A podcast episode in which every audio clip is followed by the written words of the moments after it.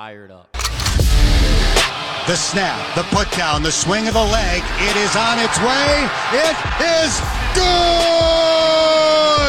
Cincinnati wins the American Championship.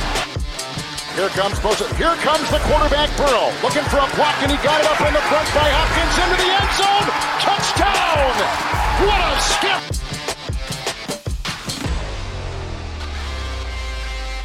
As there's a drive in a deep left field by Castellanos, it will be a home run.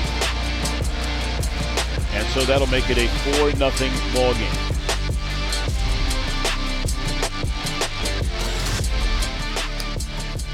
Welcome back.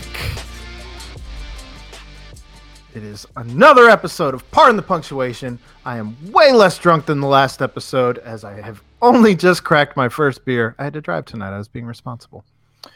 And I am your host, Aaron Smith.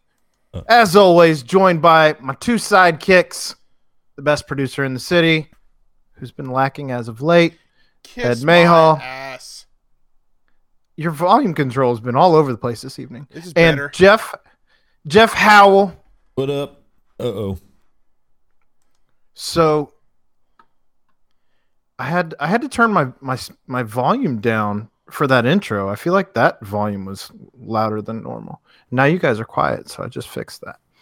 Um so the CFP rankings came out tonight. Yeah. We're still number five. Jeff, I have no audio from you. Yeah, Jeff, you're not saying a word. I don't Is know it what's is it back There- yet? There you You're go. back. Yeah. Ed messed me up whenever he muted me earlier. I'm certain of it. Goodness.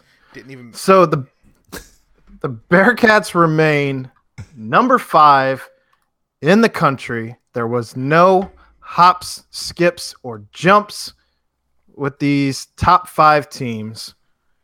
So how are we feeling about Cincinnati remaining steady at that five spot? I mean, I'm good with it.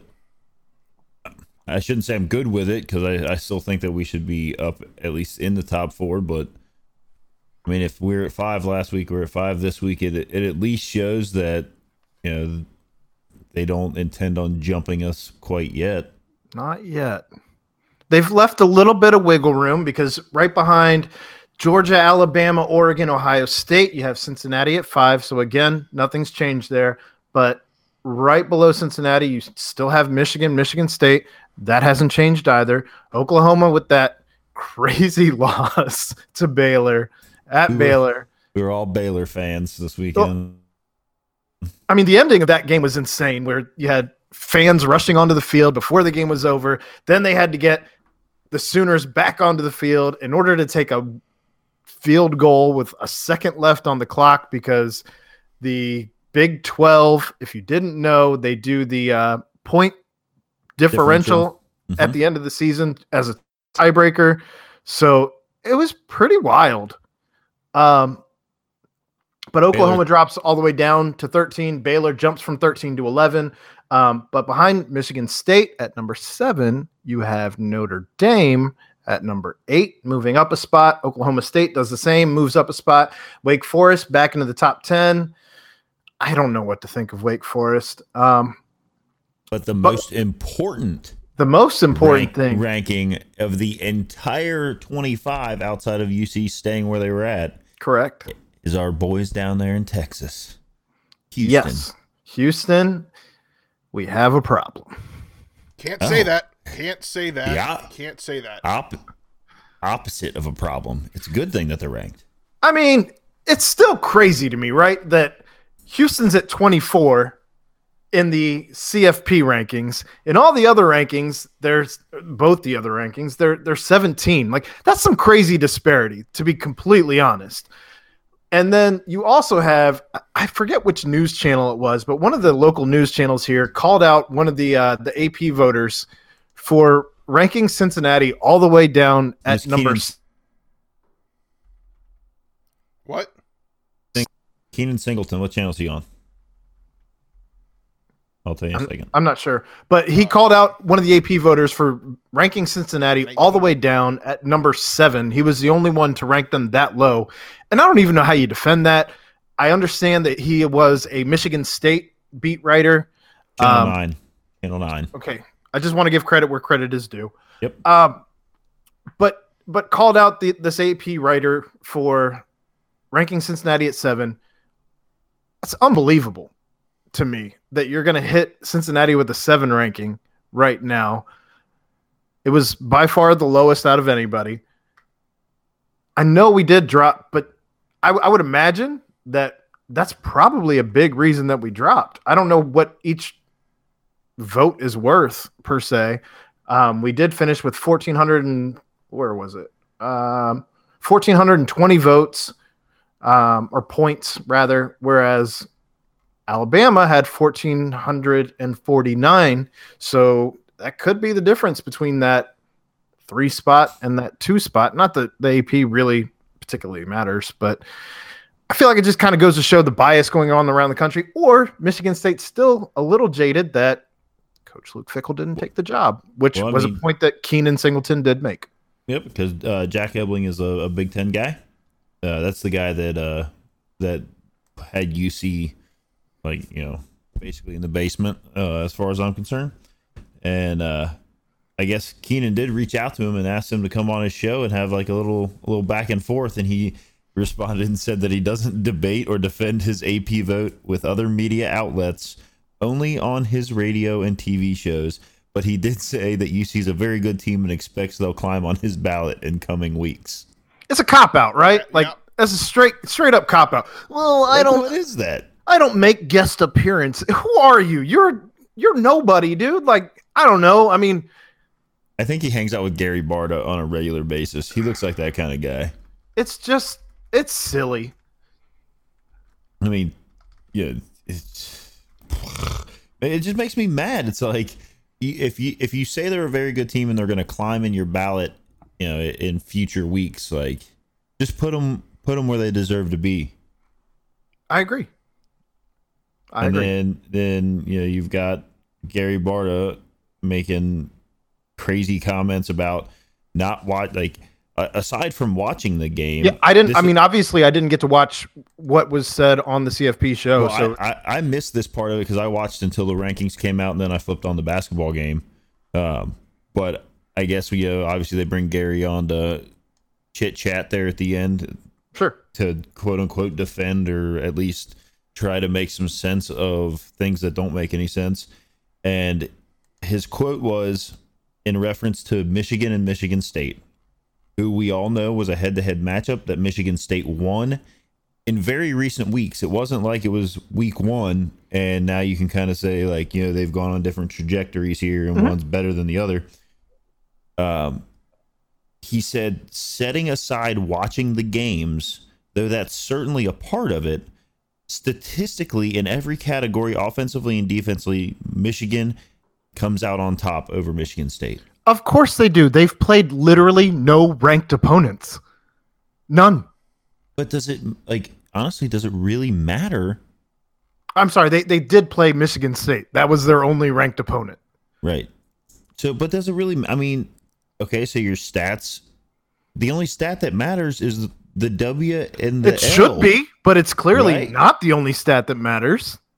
because you've got teams like Alabama playing FCS opponents in week 11. It's crazy. A Absolutely one in, crazy. uh, and on top of that, it's a one in eight FCS opponent that Alabama played this week, and they're like, "That you see, that's what a real team does against inferior competition." Well, Well, yeah, you're playing a team of, guys that are, you know, probably weren't even starters on their high school team.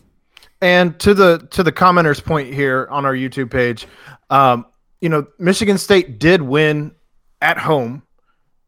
You know, it's a little bit different than Cincinnati going into Notre Dame and winning at Notre Dame, but Michigan still won. I don't I, I don't know how you rank in a head to head Michigan over Michigan State when they both have one loss and Michigan. It's just it seems a little silly to me. But I guess if you're also going to try and beat the drum that going into somebody else's home field to play a game, I don't know. It just it's kind of crazy I mean, The is whole that the thing- argument? I guess that's part of the argument they make for Oregon over Ohio State. I just feel like like when you're up in, in the top, you know, you're up there in the in the top ten, top five area, right? Like head to head should matter. Like if you've already played each other, kind of thing. Well, and let's not kid ourselves that if Ohio State wins out, they will jump Oregon if both teams win out. Like that's going to be a thing that happens because the Big Ten's been overrated all season since the preseason began when you had teams like, you know, Penn State way, way up there. And you had you know, I mean, do you had think do you Minnesota think if- ranked, Wisconsin ranked, like get out of here. do you think if okay let's say that like ohio state wins out right and their only losses to oregon Mhm. and then let's just say alabama wins out which would mean beating georgia Mhm. i mean do you do you just automatically slide alabama up even though they have a a, a worse loss Uh, it depends on. I'm not sure off the top of my head where the SEC championship is. I don't know if they do on a home field or if they do a neutral site where it's like a predetermined um, home game or a predetermined game somewhere. As I'm like not here to I'm not here to argue or beat the drum for Ohio State, but you know they did just beat uh, a ranked Purdue team, uh, and they're gonna end up running into a couple ranked games here in the next couple weeks, and yep, and potentially another one in the you know I mean they're gonna play Michigan State and then Michigan and then someone in the Big Ten championship. Thank you. SEC is is a neutral field. Um, so I guess it, it kind of depends. I mean, if they're on a neutral field, they very well could.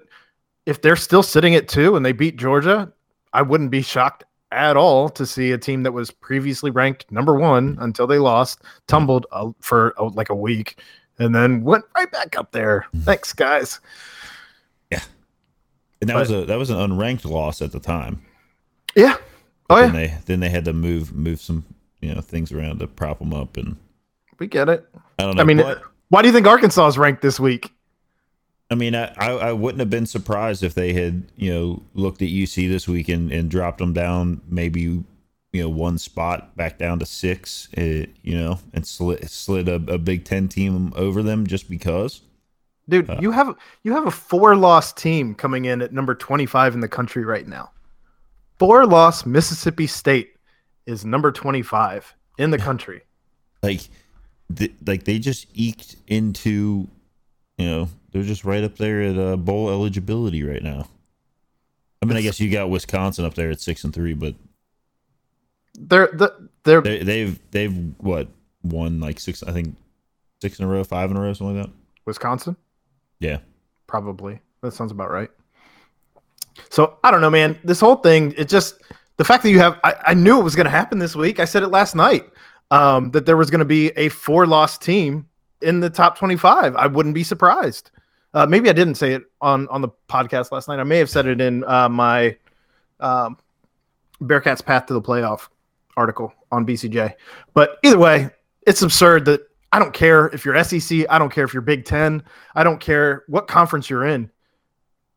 To have a four loss team in your top 25 going into what week 11, going into week 12, it's unbelievable to me. I, So mean, I still think I still think SMU should be ranked, but that would give UC two more ranked opponents to play against. And Well, I don't know. I mean, SMU, even in the AP, SMU is what, number 26, 27, 28, 29, 30, 31, uh, 32. did they drop? Did they drop? They're down to oh, they- 33. they- I forgot they lost two weeks in a row. Right. They're they're down to 33. So it'd be hard to make that argument. Disregard that uninformed comment. hard hard to make that argument, but I don't know, man. So Cincinnati, let's get to the game. They did play this week. They played South Florida, and they went into Tampa on Friday night on a short week, and At a weird time slot. at a 6 p.m. time slot, which you know maybe it's it's kind of like playing at seven because we're still all kind of getting accustomed to the new time change and all of that. It's very. It, I mean, it was it was because of the uh, U.S. national soccer. I understand why they did it, which Right. that's a whole different story. Yeah. As they switched the game at the end off for soccer. To start, Like- yeah, like they should have started them on ESPN News. We all know that, but they didn't. They just they just bumped UC UCF U, USF to Or put the U.S. men's national game on your mothership station. that like ru- run it on ESPN. I mean, I had to FaceTime Aaron so that he could watch the end of of the the UC game. My cable package- like, My cable package doesn't include ESPN news. Buy a better because cable package. no, you don't even have it. I didn't even know ESPN News was like a, a real thing. I thought you had to like actually ha- go go to the ESPN Plus app to get the ESPN News channel, but it, it's a real station. Ed, my my my cable comes in closer to real time than your YouTube TV. It's very true. That's So a point for Aaron. It's There's Hulu. that. It's Hulu. Thank you. It's Hulu. Hulu. Hulu has sports, Okay. ESPN News is an important channel to have, apparently. but not baseball. Hulu does not have baseball. I would have rather they threw the damn game onto ESPN Plus at that point. Like I could have at least watched You it. watched it? Yeah. Like what are we ESPN doing here? APHO. You you know that all the UC fans have ESPN Plus to watch the stupid basketball games anyway. Unbelievable. This is also true. So Cincinnati goes into Tampa and they win by 17. The offense finally got going again. You had over 500 yards in offense. You had 300 in the air. You had 200 on the ground, and that's without Jerome Ford. But the defense did give up 28 points, which that's not the defense that we're accustomed to seeing. Um, but they've been is that the most that they've given up all season? I do believe. Yes. Yes. Um. So, what were your thoughts watching the game, uh, Ed? We already know that you didn't get to keep both eyes on the game as you had some things going on with the family. It was Parker's how how old? Eight. Eighth birthday. Yeah, your kid's eight now. And tell me why a place like a trampoline park doesn't have, like I I, I assumed they would have the game on. T- like there's a bar there. Like Should have done your homework. I should have. That's on me. All right, That's on me. But. Jeff, uh, what what were your thoughts watching the game? Because I know we t- we talked through the end. through, through the end of it. I mean, it- really, we've talked about it the last few weeks. As far as I'm concerned, winning winning is the number one priority, Yes. right? Go in, take care of business. Come. On. does it matter if you win by. I mean, Saban was basically quoted as saying it at the end of their game against LSU. Like the only thing that matters is what the scoreboard says at the end, and if it says you got to win, then I'm good with it, and let's just you know keep moving on. Are there probably some things that they can shore up? Sure. Um, I, I'd like to see the you know the defense get. I mean, they did generate some turnovers. Um, you know, you, they got kind of caught a couple times, I think, and uh, gave up some bigger plays. But yeah, I mean, Yeah. South Florida fumbled the ball four times, losing two of them. had an interception, right? Do we have an interception? We had an interception in there somewhere. We had two. Uh, Yeah. Sauce Sauce had one. Pace had another one. Pace continues to have a monster season. I did hear that. that dude's was, awesome. Uh, one of the fa- one of the dads was like, "Hey, Sauce just got an interception." I yelled "Sauce" throughout the whole trampoline park. People turned around, and looked at me weird. I'm glad you were still cheering for him, Ed. Thank you. Uh, and and that and that play right there, I mean, that's kind of just you know him being where he needed to be, and it was a, a really awful decision by their quarterback to throw it up anywhere in And, and the quarterback's a freshman. I think that quarterback's actually going to be pretty good Oh, he- for he South gonna be- Florida. Timmy. McClain. Yes, um, absolutely. And I think they've got. I mean, they've got pieces there to build around him. Like, yeah. With with his skill set. I mean, as long as he doesn't, you know, pack up shop and and transfer out. But I think he's a local kid down there. I think he's like from right there, so he may stick around.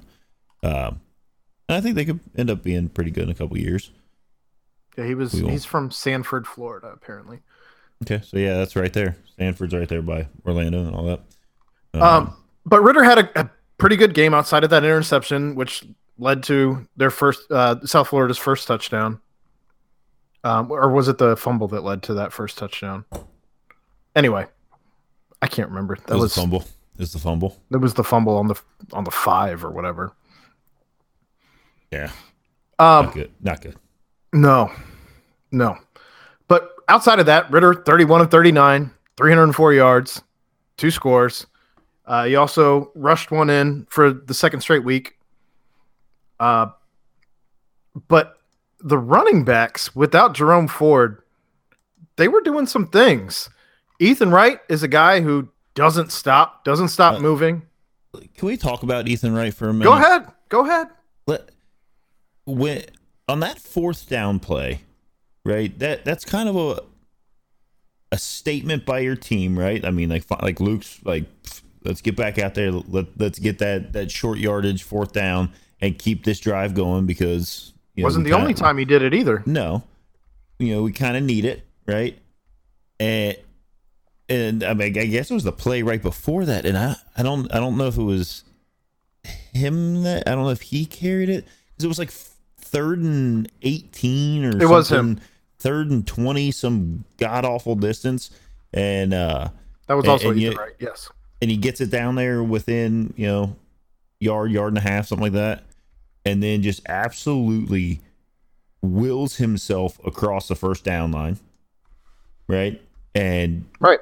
kind of you know kept the momentum for UC kept it pushing in the right way. And you look at him he doesn't look like necessarily a back that you would think would, would just like carry an entire team but I'm pretty sure he could carry an entire team because his legs don't stop moving. And he just drags people and pushes people out of the way I feel like there was like four defenders on him as he was continuing to chop those legs and get to the marker. I mean, it was one of those plays where, like, it as it started to develop, it was like, oh, here we go. Like, this is this is not you know starting out very, and then all of a sudden, it was like one, two. Okay, he's he's up there. It's close, and and the official on the on the far side was like immediately first down and put it. Obviously, they had to go back, I guess, look at it, confirmed it that he is a dog and uh, got the first down. I was impressed there, and then down there at uh, was it down at the end zone? Mm-hmm. He had another one where he just moved people out of the way and got on in. So That's, that's how he scored. And they, then they've they've got a good a good crew there in that running backs room. And when you know you got a guy like Jerome Ford, it's nice that when you got a guy like Jerome Ford who obviously is your RB one, uh, Mhm. if he's a little banged up, a little hurt, you know, need needs some time to to heal up for the the stretch run of the season. well, and and he was on the sidelines. I mean, you saw him on camera. Uh, he was dressed. He traveled with the team. So I imagine in a pinch, like if everyone else goes down, maybe Ford goes back out there. But I don't blame them for not trying to get him more banged up in a game against South Florida. Right. Or, or if it may, you know, I don't, I don't know, maybe if things weren't going, you know, you know, looked like they were going to win. I mean, you see, like, if you look at the little, like, pro- the projection as the game went on, uh, the lowest UC was ever at was like 85%, you know, going to win kind of thing. So, like, they never, their percentage of winning never really dipped below that. And most of the time it was above 97%. Like, they're going to win kind of thing. So, so while we're talking about running backs, though, Ryan Montgomery doing his best Jerome Ford impression pulled off a 55 yard run and led all backs with six carries for 72 yards. So, who impressed you more? Was it Ryan Montgomery or was it Ethan Wright, as both did? And, and, you know, Chuck was in there. He was, he got some big plays as well. Um, Would you but- say that uh, Chuck was uh, like I don't know, getting some good chunks? it sounded better at the time. Okay. It did, didn't it? It did. When I typed right. it, when I typed it in the group chat, Chunk McClelland sounded better than it does when you're actually saying it out loud. So thanks for that. Uh, but but you know who who do you think impressed you more uh, between Ryan Montgomery and Ethan Wright?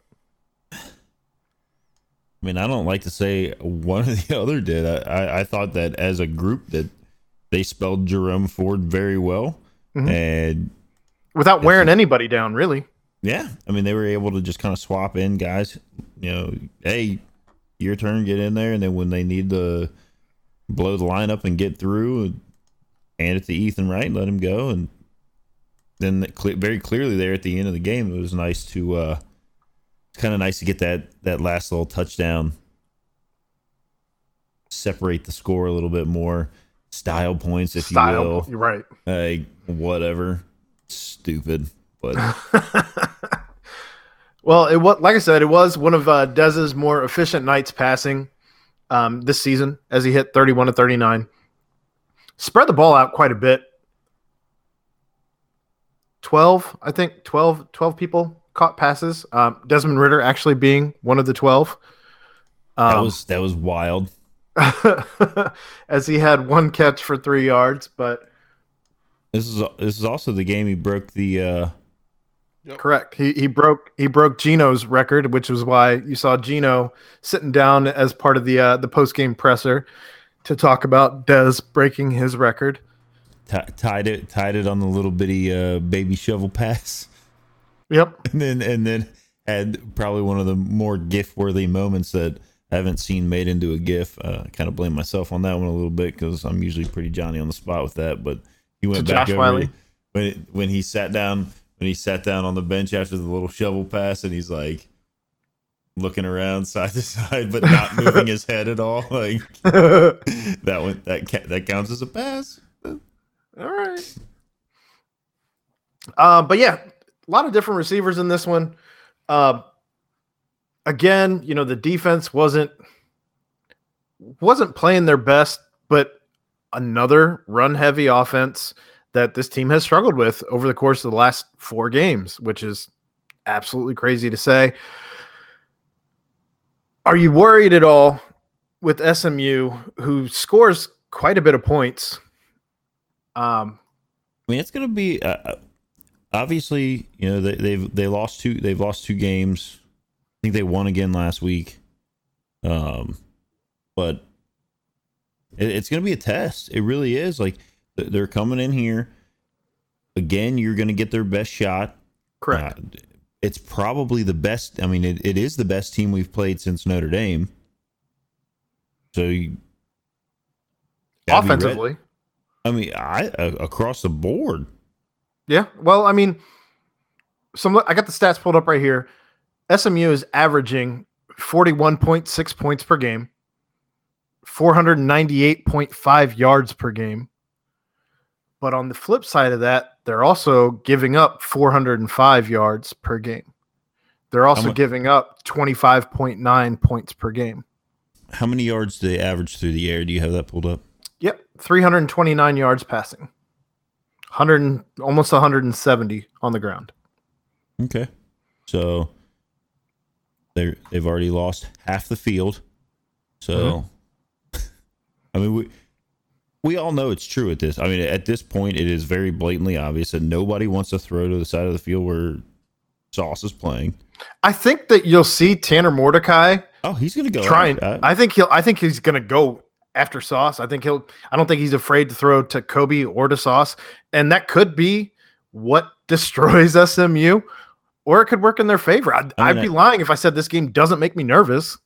No, I mean it. I, I don't know that I like. Nervous is a, a word that I don't I don't like to use because it's kind of like I don't know, kind of takes away the A backhanded compliment. yeah, and I don't, I'm not I'm not giving them that.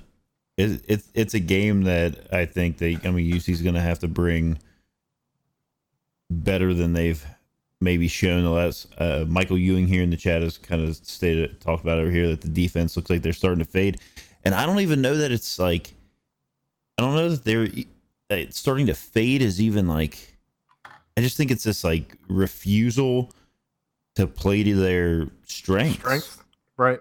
whi- which would be to force teams to throw the ball.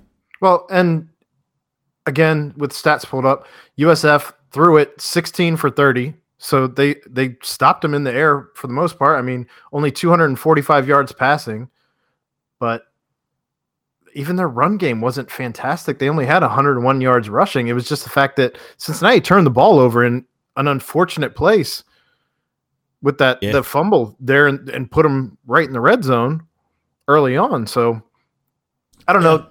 Time of possession though was a big thing for South Florida.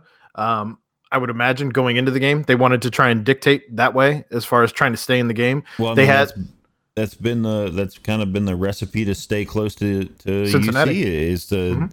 you know hold, hold on to the ball as long as possible, score, and then you know do it again.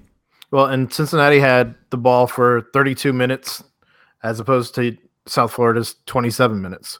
So it'll be real interesting to finally see a team, I think, though, that is going to play to the tape. I don't think they're going to do these. I don't think they're going to be super gimmicky. I mean, you might see a trick play or two, but I don't think you're going to see anything super wild on that front. Um, I also don't think that you're going to see them try and, and ground and pound. I mean, again, they do they do have 170 yards rushing per game, but I wonder how much of that comes after Mordecai's already aired the ball all over the place and they're just grinding the clock at that point.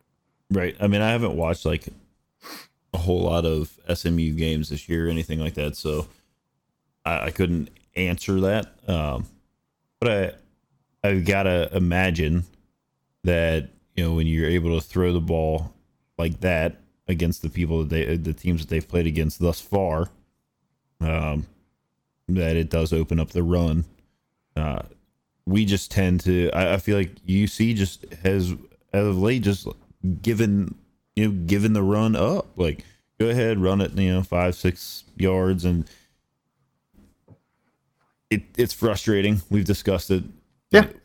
Ad nauseum uh, since it started in the you know the the Navy game. We all kind of that is what it is. They throw the ball like three times a year, so like they're they're gonna and I and those were all in the UC game, and it didn't go well for them. So it's like you know you kind of throw that one up, but then like after that, like Tulane's like, oh, like, we'll just Maybe. run the ball every play, and then you know you just you keep kind of this cycle just continues, and it's like at, at what point at what point do you uh, and obviously like I'm not bad mouthing because they're they're ten and zero, they're ranked fifth in the country.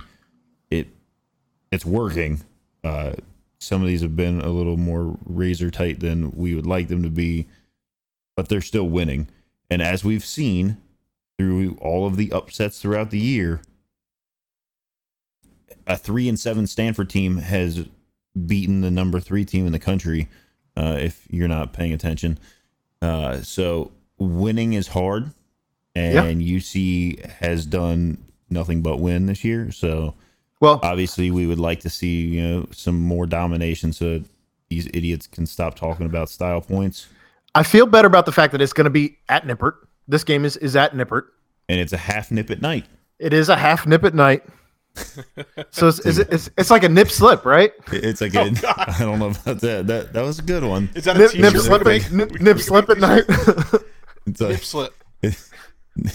in, think- in nip at dusk I think we still have that Uh, um, that screen grab from when your nip slipped on the podcast. We could sell it as a t-shirt. oh that was mm, No- as no a one needs that. t-shirt the ele- no, one- no one needs that. Um, I will say that Cincinnati. it- It's also senior night, and I think that's going to be a big thing. Um, the weather's supposed to be for this far into November. It's supposed to be pretty good. I believe uh, the high is fifty. Um, so it'll get cool at night. Don't get me wrong, but for again for a November afternoon game, if you're sitting about at fifty going into the game, I think it's going to be. My, I guess my, my larger point is it's not going to be raining. It's not going to be snowing. So it should still be a very large crowd again for senior night. Uh, I'm excited. luke Be Fickell said it's going to be mid-thirties. like joel Dublanko's like sixth or seventh senior night so I'm I'm also very curious. I'm glad you bring that up. I'm very curious to see who, Who walks. walks. and who doesn't walk. Because Chad brought up last night, Darian Beavers did not walk last year, which was indicative of him coming back. So with that said, kind I'm of ass- see I'm I'm I'm assuming that we're going to see some juniors potentially walking for senior night. Um, I, I think you'll see some surprises as far as maybe somebody who who doesn't walk that you anticipated walking. Um, so I think it's going to be very interesting to see uh, who who walks, who doesn't walk, and then what it looks like going into next year. Um, even once the season's all said, done, over with, whatever chips fall where they may. Um, who actually goes by what what senior night was uh, was trying to show us on in the tea leaves. Right? Yeah. Uh, Michael Ewing uh, made a comment over here in the chat. Uh, I know Ed threw it up already on there uh, that Alec Pierce deadlifts 675 pounds. They brought that up on the on the uh, on the broadcast, and then said that he he uh, deadlifts the most of any of the skill position players. That's wild. Which, like, just like uh, thinking about it, looking at it, I would kind of, uh, I don't know, go to like maybe like one of the running backs or something. I mean, I don't know. I mean, I, I know like Trey Tucker does some crazy things too with the weights, uh, especially for his size. Oh, I know yeah. I've, I've I've seen some of the records he has uh, when I went for Squat Fest. I say, I mean, we, when we the, the video that they put out for Squat Fest, I feel like everybody on that team deadlifts like two thousand pounds at a time. Like, the- Well, and I, I do know I know firsthand from talking with Brady that there are times where they won't let guys go past certain points, yeah, even though they're begging for more weight. Um, they they try not to do anything that could potentially. Well- 'cause the last last thing you want is like what's happened with the Bengals with with the last. I feel like last couple of years where you have somebody like tearing a pec or something like that on some just silly shit. yeah. Maybe, So- uh, Um, Cincinnati enters the game against SMU though as well. I won't say enters. Um, currently they sit as 11 and a half point favorites at home, and ESPN's FPI gives them roughly it's 75.6, so uh, about a 75% chance of winning the game. Um, one one comment here in the in the section in the comment section that we didn't touch on. Uh, Hunter said Dez looked like Dez after the interception, so I believe he's back. Um, and defense will play up to the competition bear down on SMU. I think that's something that you've seen all season is Cincinnati playing up or down to their competition. Yeah, no, we we've talked about that as well. That it seems like, and I, that was a point that I was actually going to bring up with it, with this being, you know, the first team that they've played that has been. Uh, I don't like to say good. I mean, all these kids are playing college football, and I didn't. So, uh, but this team that they're playing, SMU. I mean, it, they're at home. It's against a team that they, you know, isn't going to come out and like you said do, pull these trick plays and these gimmicky things and this like weird stuff to try to like you know win the game on some goofiness uh Sure. kind of so i feel like you know uc is going to come out to hunter's point and uh and, and be prepared to kind of show that they are still that same team that went into south bend and there was not a doubt that they were going to win that game and continue out through the end of the season. Because who they have after that? They got SMU, then ECU, then and that that wraps up the season. Yeah, Correct. And then they have conference then championship. the, in the conference championship. So Um, and and the crazy thing about Dez is he's he's said it in pressers before where he likes to face some adversity before he really feels like he can get going. He likes to get hit in the backfield before he really feels like he's in the game. So I'd imagine it's not crazy to think that he throws a pick and all of a sudden now he's hyper focused, which you hate to say that that's the way he is, but he's telling you that that's the way he is. So that I, I mean, you don't want to see it on an interception. You don't want to see it on a fumble or anything like that, or or a botched uh, snap or anything. Um, unfortunately, this this past week it came after an interception where he got hyper focused. But you know, I'd, I'd much rather see him, you know, maybe get a pass off, get smacked. Hopefully, you, you catch the ball. It's it's just a good hit, and everybody walks away clean. And then he gets hyper driven, not throwing a pick and then, you know, getting after it. I mean, just from just from like watching, obviously from like the last few weeks, and like kind of also the, the point Hunter's making over there is I, I feel like Dez was like I, I just feel like some of his his passes were quite high.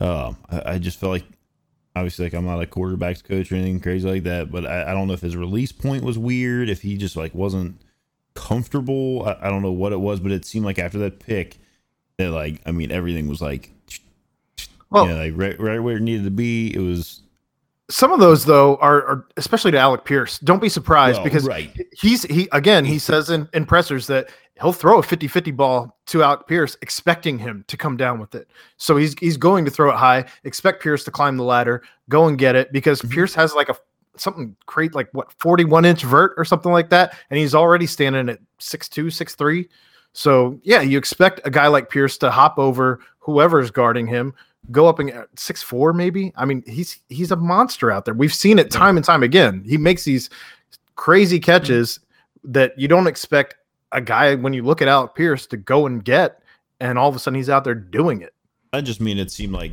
like obviously okay, so there there are times where Dez is gonna throw the ball high and Yeah. expect somebody like an Alec Pierce to go up and get it.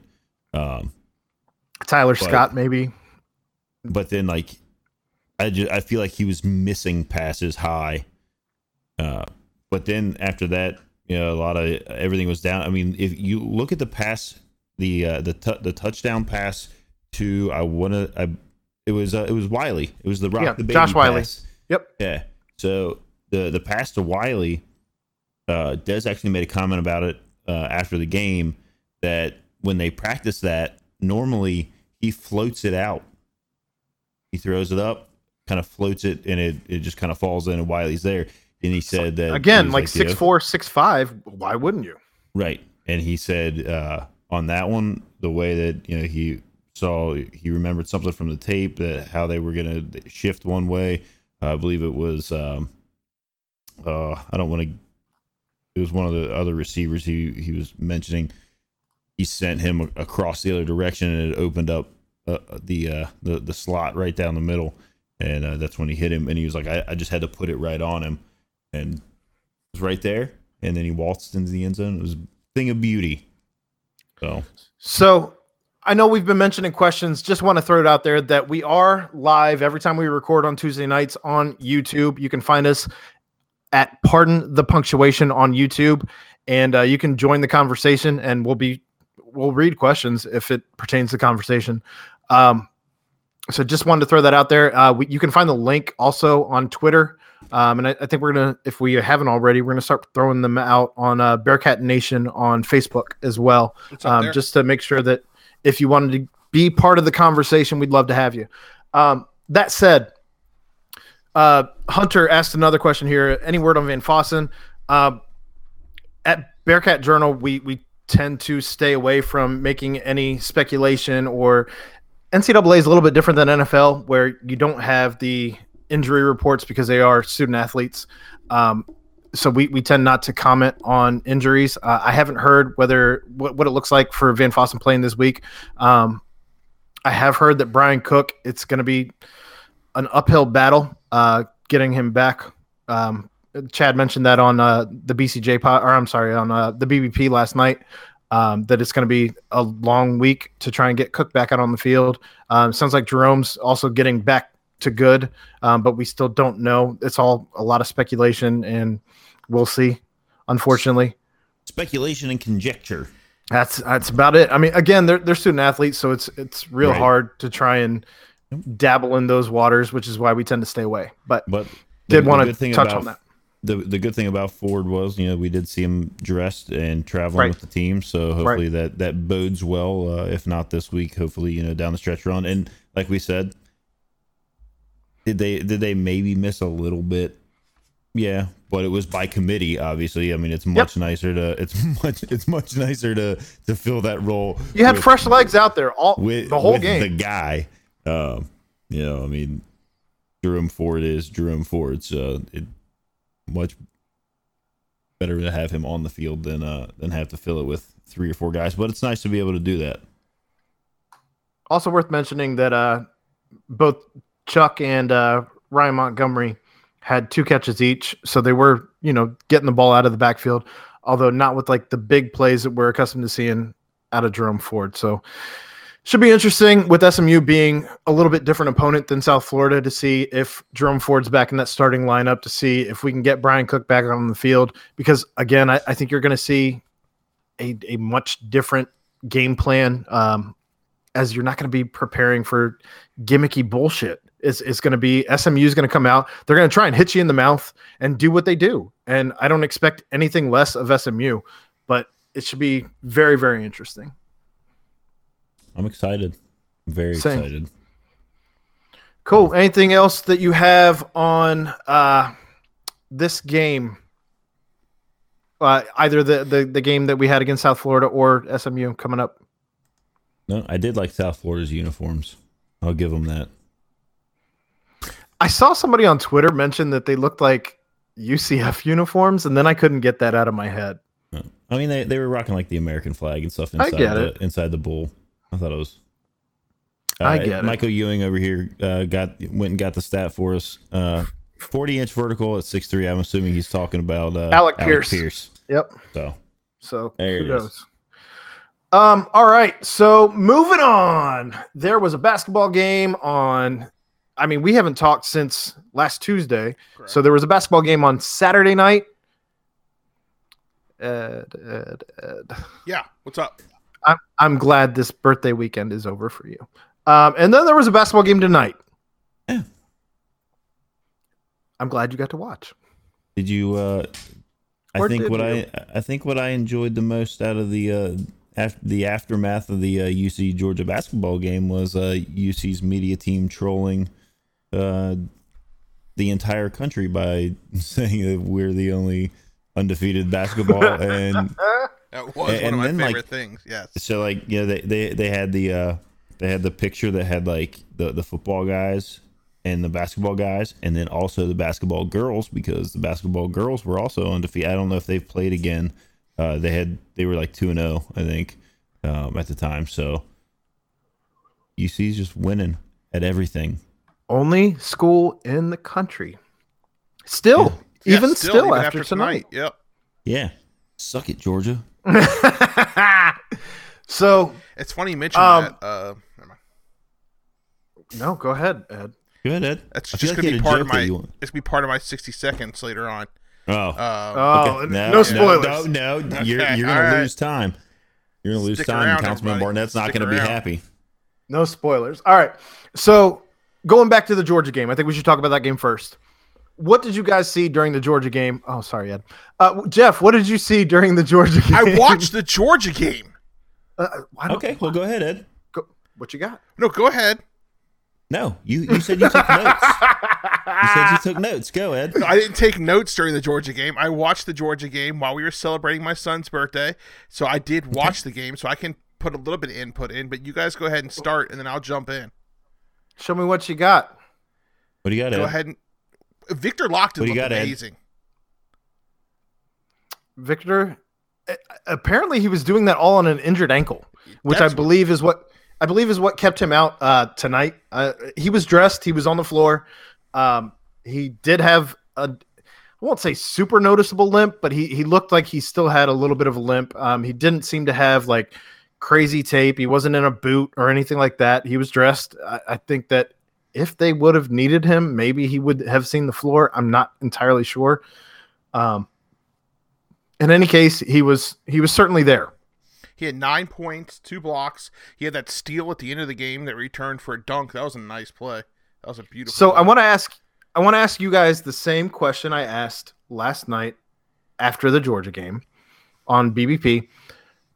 Is Victor Lakhin is he in the conversation or has he overtaken Jeremiah Davenport as the biggest energy guy on the court? Ooh, that's a great question. Because Victor does bring a lot of energy, but I, I don't. I, I think Dav, Davenport's still there. We'll have to see throughout the rest of the season, but right now Davenport's still still the big energy guy. In my book, Okay. God, that, It's a tough question. I, wish you would have prefaced me before the, we well, started. even the thinking podcast. thinking Why would I do that? Come I on, don't know, man. You just want to hit it, hit this hard like that. I, I I think when you go back to like you you go all the way back to January, right? And February and March and when when this team Needed an energy guy. Mm, needed mm-hmm. a guy, and, and then then you go to when the cupboard was was bare, and, and you you have uh, you know Davenport's like I'm here, I'm staying here, and then At, at that point, you I- didn't even have Mikey. You didn't even have No. Mason. I, nope. You had Micah you- you Adams and you had um Vic. David Vic, and DeJulius you is had- still here. yeah. Props to him. He he was shooting pretty well tonight, uh, at least to start. Um, Very but tonight. no, I, I, I, I think I think it's maybe a, a different kind of energy. Like uh, there's kind of a a, a guttural like I don't word. know. There like is a different type of this- energy. Like if you think about It's it, this like it there. You know, you, you got Davenport. Davenport's able to just like keep keep things like the the flow of energy from start to finish, right? From like, and then Lakhin just because I mean he does get. I mean he obviously gets minutes. Um, just uh, and maybe I'm wrong that Davin. I feel like Davenport's out there the majority of the time. He kind of keeps the flow of the energy up, but then there's like the plays that happen where he where Lakhin's able to like kind of interject this like surge, if you will. yeah, Davenport And- had and so 26 you- and you minutes need- and, and you Victor had need 15. you need you need both kinds, right? So Hold up, hold up, Jeff. What what you got, Ed? I said Davenport had 26 minutes and Victor had 15, so they were, I mean, close. Okay. So, but that still goes to my point. Yeah. Um, which I'm glad that no research, just eye test, uh, worked go. out for me on that one. Um, yeah, I, I, I think it's I think it's a different kind of energy that he brings. Um, and and it's good and it's amazing. And I know that Aaron is really trying hard to get Victor locked in, uh, to catch on. So I'm gonna throw it out there. I mean, I think it's Oh. it's it's good. I mean, it's not fantastic. It's it's it's easy. It's a layup, but I, I've seen the good- typical like Big Vic name out there, It's- but we that's, that's- what we say for Vic, so it's kind of hard to. Well, that that that whole like that that that shtick is uh is a little worn out. it's a little The played Vic- out. The Big Vic stick is a little worn out. So one of one of the season ticket holders that I, I sit with, he's saying that we should we should have padlocks on on a chain. Padlocks on a chain. That's like, what he wear it around says. Our necks, like I'm like I'm like I'm not I'm not all the way all the way that far, but we do we do sit up there and, and we do the locked in. Oh are the man. only one. it's fine. that? We're all the way up top. Nobody sees this anyway. It's it's fine. Okay. That- that- that's all right then. But no, uh, pleasant surprise. I know we've mentioned it before. I mean, he just he just is like it's the the guy's unbelievable. So Well, and he was maybe the biggest question mark going into this season yeah. because he he'd well, we been weren't here. even sure if he was going to come back to the country. He had been here for a year and, and hadn't hadn't done anything. Chad's not a fan of locked in. Not, not He a big doesn't fan like of locked locked in. in. Yeah, Which is that's fine. Everything's fine. Oh yeah, Yeah. definitely not a big fan of that. That can go. I uh no uh, getting back to the Georgia game. Obviously, Georgia kind of had the the same kind of thing. Um, you know, they I think they had like nine guys or something that entered the transfer portal. I don't know how many of them actually ended up. They're they're according to Ken Really, Palm supposed to be the worst team in the SEC. Yeah, I mean they they they were picked to finish last in the SEC. Um, regardless, I mean it's still a you know an SEC school. So You like to beat yeah, Tom that- Crean, just period. Yeah. I mean, it- Absolutely. I mean, he, Tom Crean did have good things to say about you know the the fans at at uh, Fifth Third, so that's nice. He said it was a great atmosphere, and he's been there many times, and you can never hear yourself think. So pat yourselves on the back, Cincinnati Bearcat fans. also, suit jacket count on that game. I think uh, Justin Williams Like said 20 seconds. Stayed on for like twenty seconds. Yeah. I love it. Absolutely love it. Um. So, any any other thoughts on Georgia? I mean, it was you like to see him come out with that win. It's it's good for just figuring out rotations. It's good for figuring out what you got. Nobody really stood apart from anybody else. There were a lot of minutes spread around, um, and you, you know, it just wasn't. It was kind of a measuring stick game to see where where you are as far as the program goes with with a, with a team that's completely rebuilt against another team that's also completely rebuilt. Yeah, I mean, and then you you you like to see you like to see obviously that they were able to kind of I mean they were outscored in the second half of that game, uh, but they were still able to hold on, keep things together, and and and win. Um, maybe maybe see some more free throws go through, but um, Well, luckily we don't have to worry about style points in basketball. Like, Exactly, and that that, that was a, that. I mean, that's kind of a uh, a joke that I've been making is like in basketball. I mean, you, you really just have to win, right? Like just win, basically, And- yeah. t- and take take care of business, and keep moving on, and Pretty much. you'll you'll land you'll land where you're supposed to land at the end of the year in basketball because they it it for the most part because 64 teams make make the tournament like if if you take care of business the way you're supposed to being in most of these conferences you know like you, you're gonna you'll get your chance if you deserve it right like nobody's getting squeezed out of a 14 playoff in basketball Correct. it, like that's not happening. So there was a game tonight, and I was in attendance. Um, it was a much different atmosphere than it was on Saturday night. A lot less students, a lot less fans. Um, certainly not as loud. Certainly not um, as much energy. Um, Have start have At students least- started heading home for Thanksgiving break? Ooh, I I don't don't think so. Maybe another week. even still. There's got to be enough students in the city that they should still be filling the student section. You know what I mean? I mean, it's not a giant student section. No, you're right. You're right. So, um, but tonight, uh, Cincinnati did win 89-66 against Alabama A&M, which early on, it didn't look great. And then Cincinnati really pulled away. But I'm going to I go think they were back. like a 22 point favorite or something. 22 so- and a half, they did cover. Um, I, I was near somebody who was, huh? Can we just and this is okay, sidebar. Can we one podcast just kind or maybe you guys could just, you know, on the side with me, explain to me what like that kind of because I've never been a gambler on sports. so like I like to understand what that means, like cover and I I watched a documentary on Netflix uh called Bad Sports. Um and it was about um God, I wish I remembered. But and they kind of explained how the gambling works, right? Like could you guys explain it to me sometime, please? Thank you. Appreciate it. Like before I'll tell you when you're older. before gambling comes to Ohio, please. Thank you. It's gonna be broke. he's like, he's like- like, he's like, well, Aaron said that this is what it means. We're like, no, that's the exact opposite of what Aaron told you. I'm running on 10 different parlays right now. Like, oh, Uh, what's a par- What's a parlay? It's like, oh my God. it's like if I lose this, You gotta remember though, I came up with that is gone. name. I came up with that name. Pardon the parlay. I remember I came up with that. Oh my God. All right. So Lord. I'm going to go back to the question that I asked you a couple minutes ago.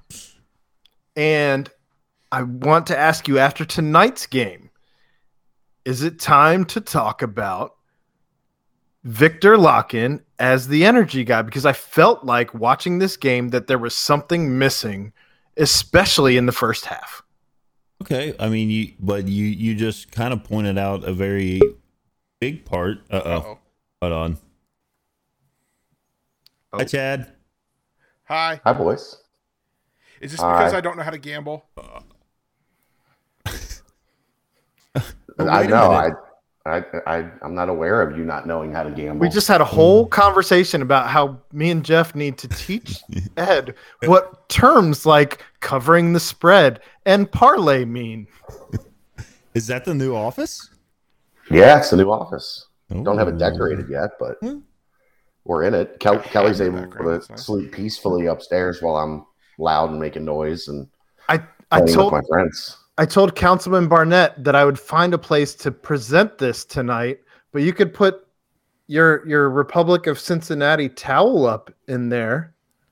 I could. I've been working with with Mike McGalati on something. Where do I get one of those? Ooh. I've been working with Mike on. Go to the games, Ed. Okay, Aaron.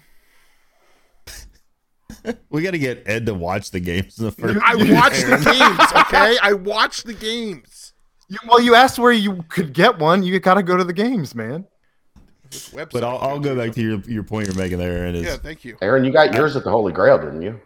Uh, yeah, but I'm also at every game. But I did get it at the Holy Grail. From me. True. Huh. Huh. the uh, Thank you, Chad.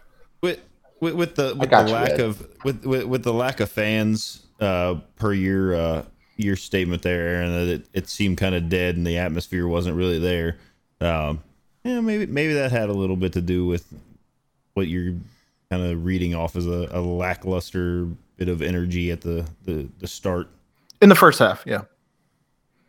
So I think I need. I think I need more on that. I don't. I'm not ready to declare Victor the bigger energy guy over Davenport yet. I think I need to see a couple more games. Maybe like with Jeff's point, with more fans there. Um, but I do think he, he brings a lot of energy, and I, I'm here for energy. like I said, I mean, I, I still I'm, I'm still gonna stick to my my initial uh, assessment that I, I think it's a different kind of energy and it's a an energy that he interjects uh, after you know maybe turning point plays or or plays that kind of start to swing the tide a little bit one way or the other. And it's like you know, Absolutely, because there's a difference Where- between Kenyon Martin energy and Melvin Levett energy back in the day, right? So I think you got a good point there, Jeff. thanks, Ed. You guys. I'm just giving reference. That's all. I'm just giving reference. Well, and so you know, you, we're if we're still talking about you know the energy going on. There was uh, I don't know. I mean, it was there was a lot of guys doing a lot of things tonight. Odie was certainly a uh, a big contributor um, until he obviously fouled out towards the end of the game. Um, he he did a lot of things down low. He had some. Eight rebounds, thirteen points. There was a lot of guys in double digits tonight, and that's that's gonna happen when you scored damn near ninety. Yeah, Mikey Saunders had 14.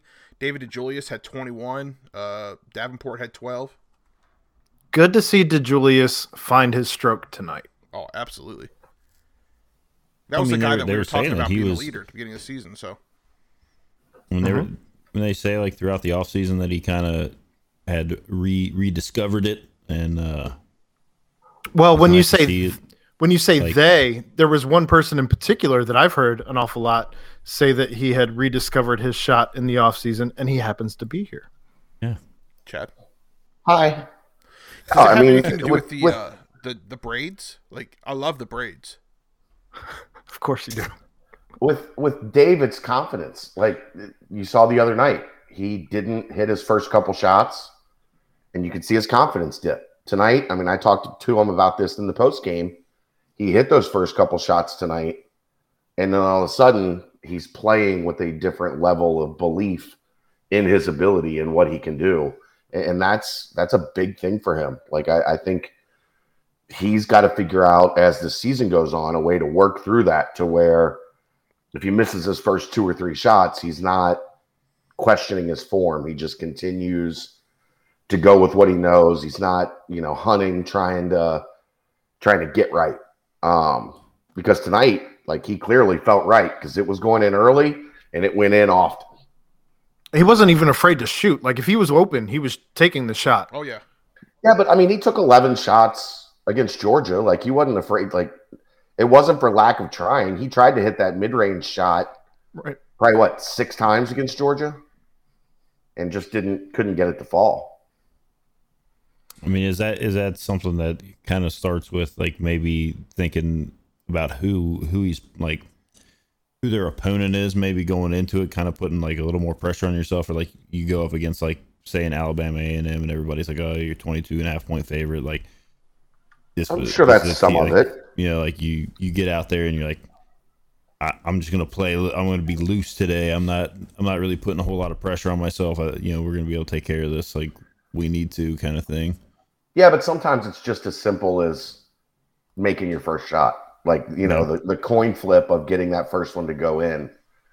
And no matter the opponent, now you're playing with that confidence. Now you're playing like, you know, you, you're feeling good about things as opposed to Watching it feeling feeling off like the rim.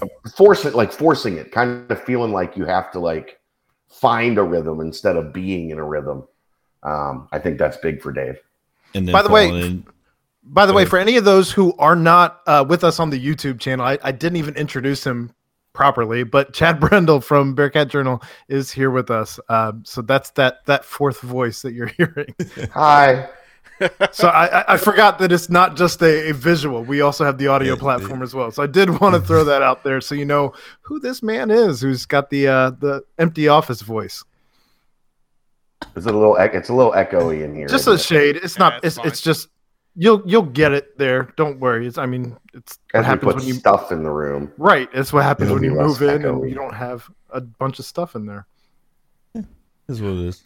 So, Chad, who do you feel like impressed you the most tonight? Um, is it is it DeJulius or is there somebody else who kind of stood out? Or am I totally spoiling your bites? I mean, you're probably totally spoiling my bites, but uh, uh, Julius is the easy choice. I mean, he got the off him and Davenport with you know Davenport hitting a couple threes, got the offense Mhm. going, um, and then you saw him in the second half kind of kick it back into gear and and really pile up the uh, the totals. Uh, the the other one, I, I mean, I thought Mikey Saunders was fantastic today. Applied good ball Except for that- That long pass he threw for whatever weird reason, they started playing open gym for like four minutes.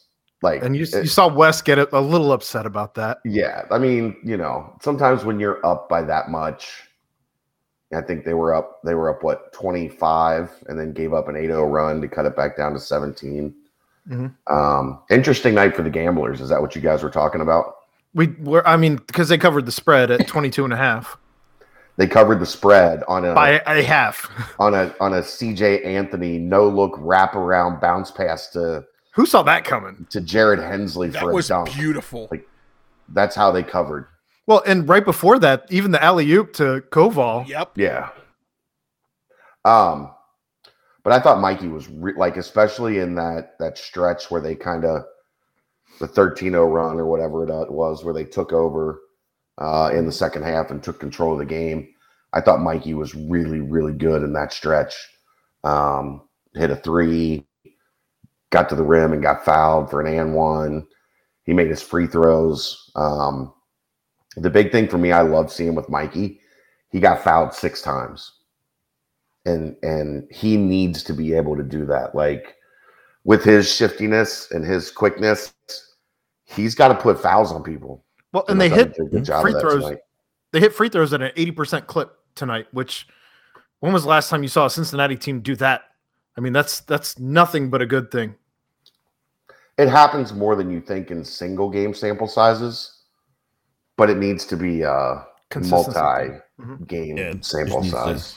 Needs to just continue happening Yeah. when you look at it that way.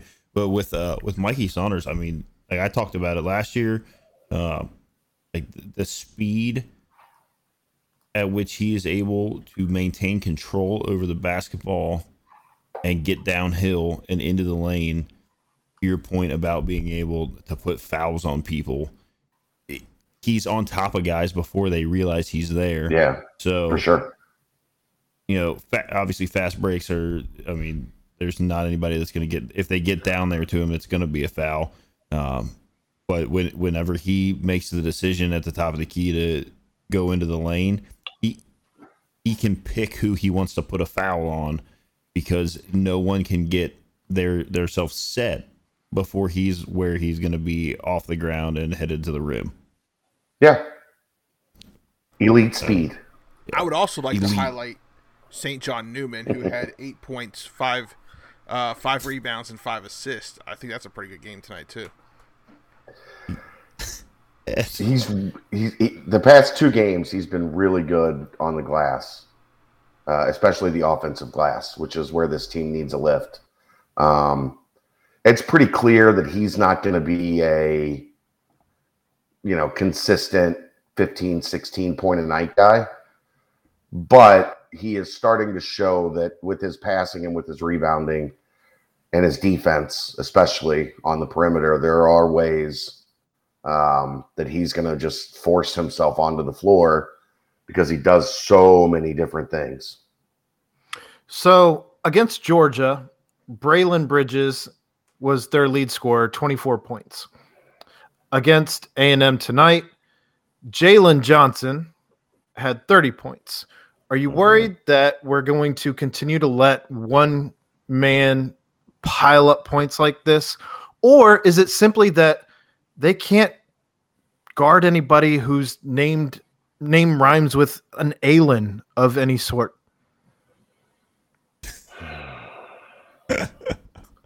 you were almost there aaron you almost had it You almost had it. Uh, I mean, I think right now they're in kind of a weird spot because Jeremiah Davenport's best offensive position is the four, and his best defensive position is the three. I'd agree. And he's that that's the epitome of a tweener, right? Like you have to have him on the floor because he gives, as you guys talked about, he gives you so much energy and he does so much to to help like what you're trying to accomplish but you're kind of stuck back and forth um, with exactly how to use him. I think they i saw him a little bit with odie tonight and i think that's really interesting because i think you know odie is kind of the opposite where The odie's better offensive position is the four or the the three. Nah, I guess that's not that doesn't work. Never They ran small for a while with Odie on the floor, though. Yeah, they ran him at the five some. They'll do Mhm. that. Like if um if a team doesn't have a big bulky center, uh, then they'll run small with Odie at the four a little bit or at the five a little bit. Which you know we talked about it coming into the season on the the preview show. I do think it's something you'll see. I don't think it's going to be something you know they do exclusively, but that's going to be one of those ways that they get all those big guys on the floor when possible. It was just, I mean- I, I thought that was interesting. They're they're still trying to obviously, and we discussed this prior, but they're they're they still have to figure out, you know, What they got? what what what what they have, how they're going to run, who what Yeah. combo what combos work the best. So you know these these early you know early season games where finally you've got this team that you know can maybe move out of uh, as you described it previously uh, basketball 101 and uh, and maybe you know graduate up to the the next level to kind of start implementing some different things in practice after they've seen what uh what they offer in real game situations uh, and how they respond and how they are able to play with each other when it's not going up against guys that you go up against every day. for sure. And, and it's getting there. I mean I- still defensively they got a lot of work to do. There are stretches for six or seven minutes where they look really good. But like if you go back to that georgia game there were stretches. I mean for most of the half georgia was shooting like 73% from the floor and 60% from three. Um, and then when they turned it up and they were able to force turnovers and get out in transition and make georgia uncomfortable it it corrected some. Uh, but then you saw it tonight too that you know they, they were giving up too high of a shooting percentage, and Alabama A and M was getting the looks that they wanted, and that makes it difficult defensively. So I think still a lot of work to do on both ends of the floor, but you have to at least be uh, energized by the brand of basketball that you're watching, the, the type. It, it's aesthetically pleasing. While this is the this is this is the needle that Wes Miller is threading right now, right? Cincinnati expects, the Cincinnati fan base expects tough, physical, hard nose defense, rebounding, in your face. intimidate, dominate, celebrate, right? Mm-hmm. But they want to be in the 21st century offensively. Play with pace, spread the floor, play downhill, attack. And so far, through three games of hopefully a very long career, Wes Miller is successfully threading that needle of we're going to play like you are used to Cincinnati playing while incorporating modern offense. And I think that is what people are responding to. That's why people are so excited. Well, Well, and I know that last night you had talked about Cincinnati not maintaining the turnovers. They had 12 turnovers tonight. Um, A&M, you know, had 12 turnovers. Um, they out rebounded both. Uh, they had more offensive rebounds than uh, than A&M did. They they had more defensive rebounds. Um, I mean, 42-31 was the final tally there. So, I mean, to your point, yeah, they're they're getting it done, and they almost put up 90. And I don't know that going into the season we expected them to come anywhere close to a 90 spot. Again, Well, I understand. mean, it's, in, in these I understand it's A&M. gonna- yeah, in these buy games you're gonna you're gonna have some of that but like you also you know we we I, i'm big on points from uh that we've talked about through the first couple games this was a lot more even. Like they were it was cincinnati had a 21 to 19 edge and points from turnovers. It was tied at 28 all in the paint. Uh alabama a&m had three more second chance points 20 to 17 Cincinnati only edged them by four, 14 to 10 and fast break points. But this is the big thing that, that we're not talking about a lot yet. And I if it continues, we will be 40 to 11 bench points. How many times over the past five, six, seven years were we talking about they just can't get anything from the bench? plenty. Right? Like Like Trevor Moore or Right. Like when Keith was younger, they Keith struggled to to produce and even, you know, you go back to like the the Sean Kilpatrick, Justin Jackson team their senior year. Like Jermaine Sanders and Shaq Thomas and that that group, yeah. it took them a while to get going and they, you know, it was always such in the, part of the developmental process that you just weren't getting a lot of bench points because those bench guys were still a year or two away from really being heavy contributors in mixed system. And uh, they've dominated bench production. Do you think that's because we have so many older guys on the bench, though? Or do you think that's because we are dispersing the minutes the way that we are with the guys on the bench so they can kind of get in the groove of the game? I think I think it's kind of a combination of both. I think it's you know the matter that there's not a lot of talent separation on this team. Agreed. I actually had that Yeah. exact conversation earlier today with one of my best friends. like but- where you don't where you don't have a you know a Kenyon Martin kind of like superstar Yeah, you don't- guy out there. You got a you know you got to win by committee, and You don't have anyone you- who needs 30, 35 minutes. And Yeah, Chad you- said that a couple times on, on different podcasts over the last week. But You don't have anybody that that if we're being if we're using a, a maybe a harsh word, somebody would think you don't have anybody that deserves 35 minutes, right? Because everybody's kind of all there's nobody that that that has separated themselves that that you say this is what we talked about last night on on the BBP. You don't have anybody that you say we can only take you out to give you a breather like two minutes a half. You well, know, there's no there's no alpha. Right. But you know they do And that's that thing okay. they Well- sneak a guy. Can I finish my sentence, Aaron Smith? Calm down. You want Adderall? No, I don't. I still have no idea what happened last night with. What's up? I don't either. No, it's a it's an inside joke, Ed. You, you'd have to like it's like going to the games. You'd have to listen to the podcast to get all the jokes. I listened halfway through the podcast today. Thank you. the whole first five minutes, bro. Um, you know, you don't have anybody that that you know they do that thing where they sneak a guy in right before the media timeout. They they get him on the bench like 30 seconds before the media timeout hits to get him an extra 90 seconds of rest before the media timeout, and then they get him right back in. Then you would understand the Adderall joke. I told that Adderall joke way early in the beginning of the podcast. I must have missed it. I was in the shower for the first 15 minutes of it. That's weird, Ed. There's there's- you got to pay attention while you're listening, Ed. It's it's an important part of the process. um, but that, that's a good thing.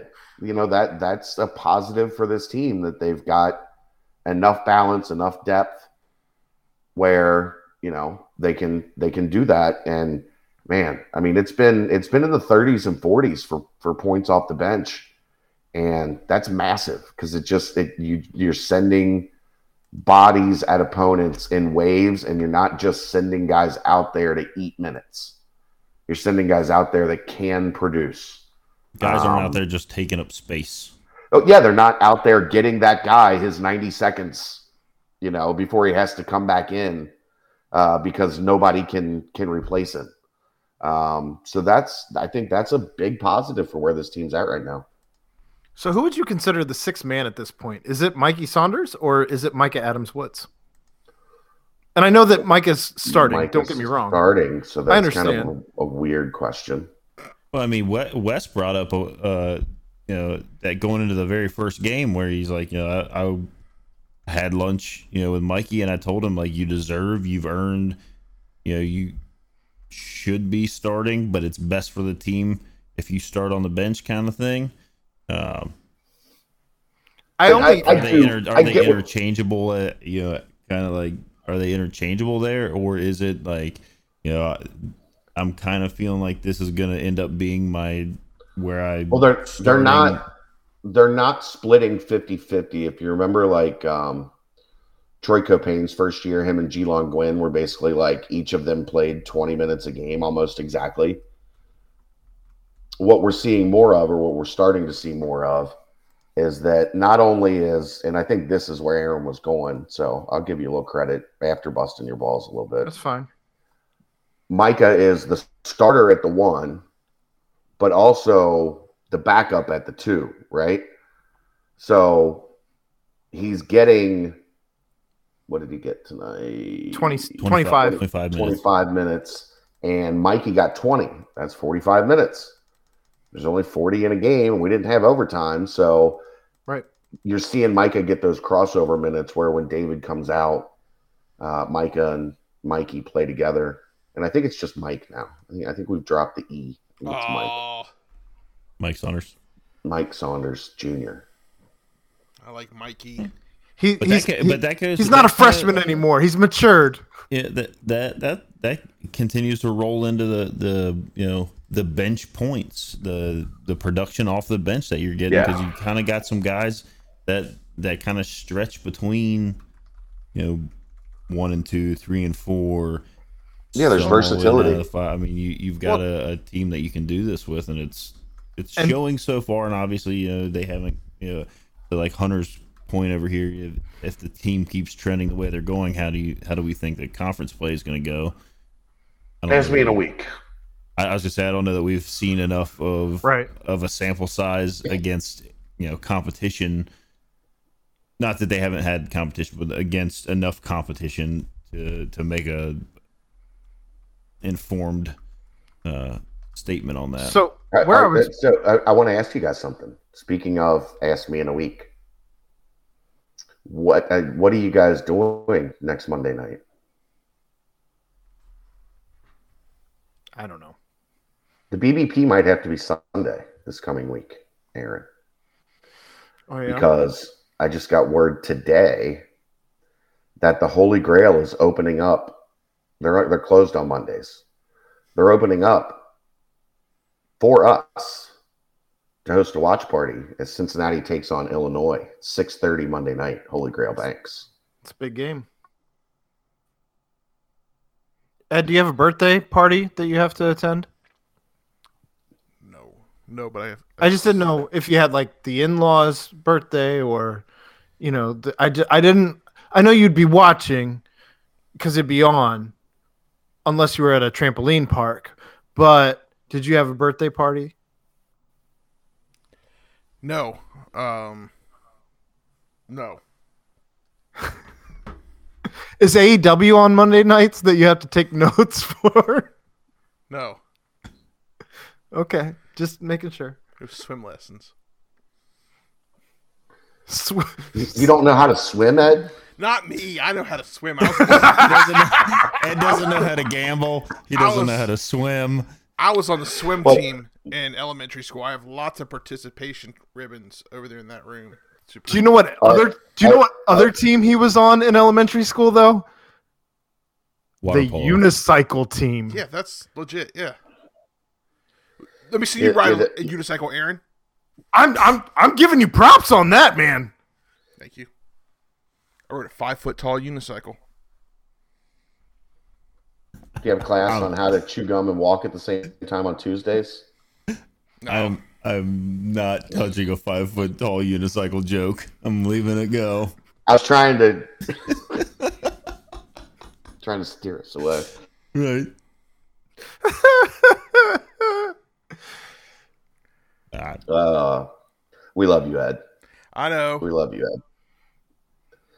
Ed, see, Ed's gotten Ed's gotten the the the, the nicer end of the stick on me so far. I haven't busted his balls too much, so I'm It's trying still early.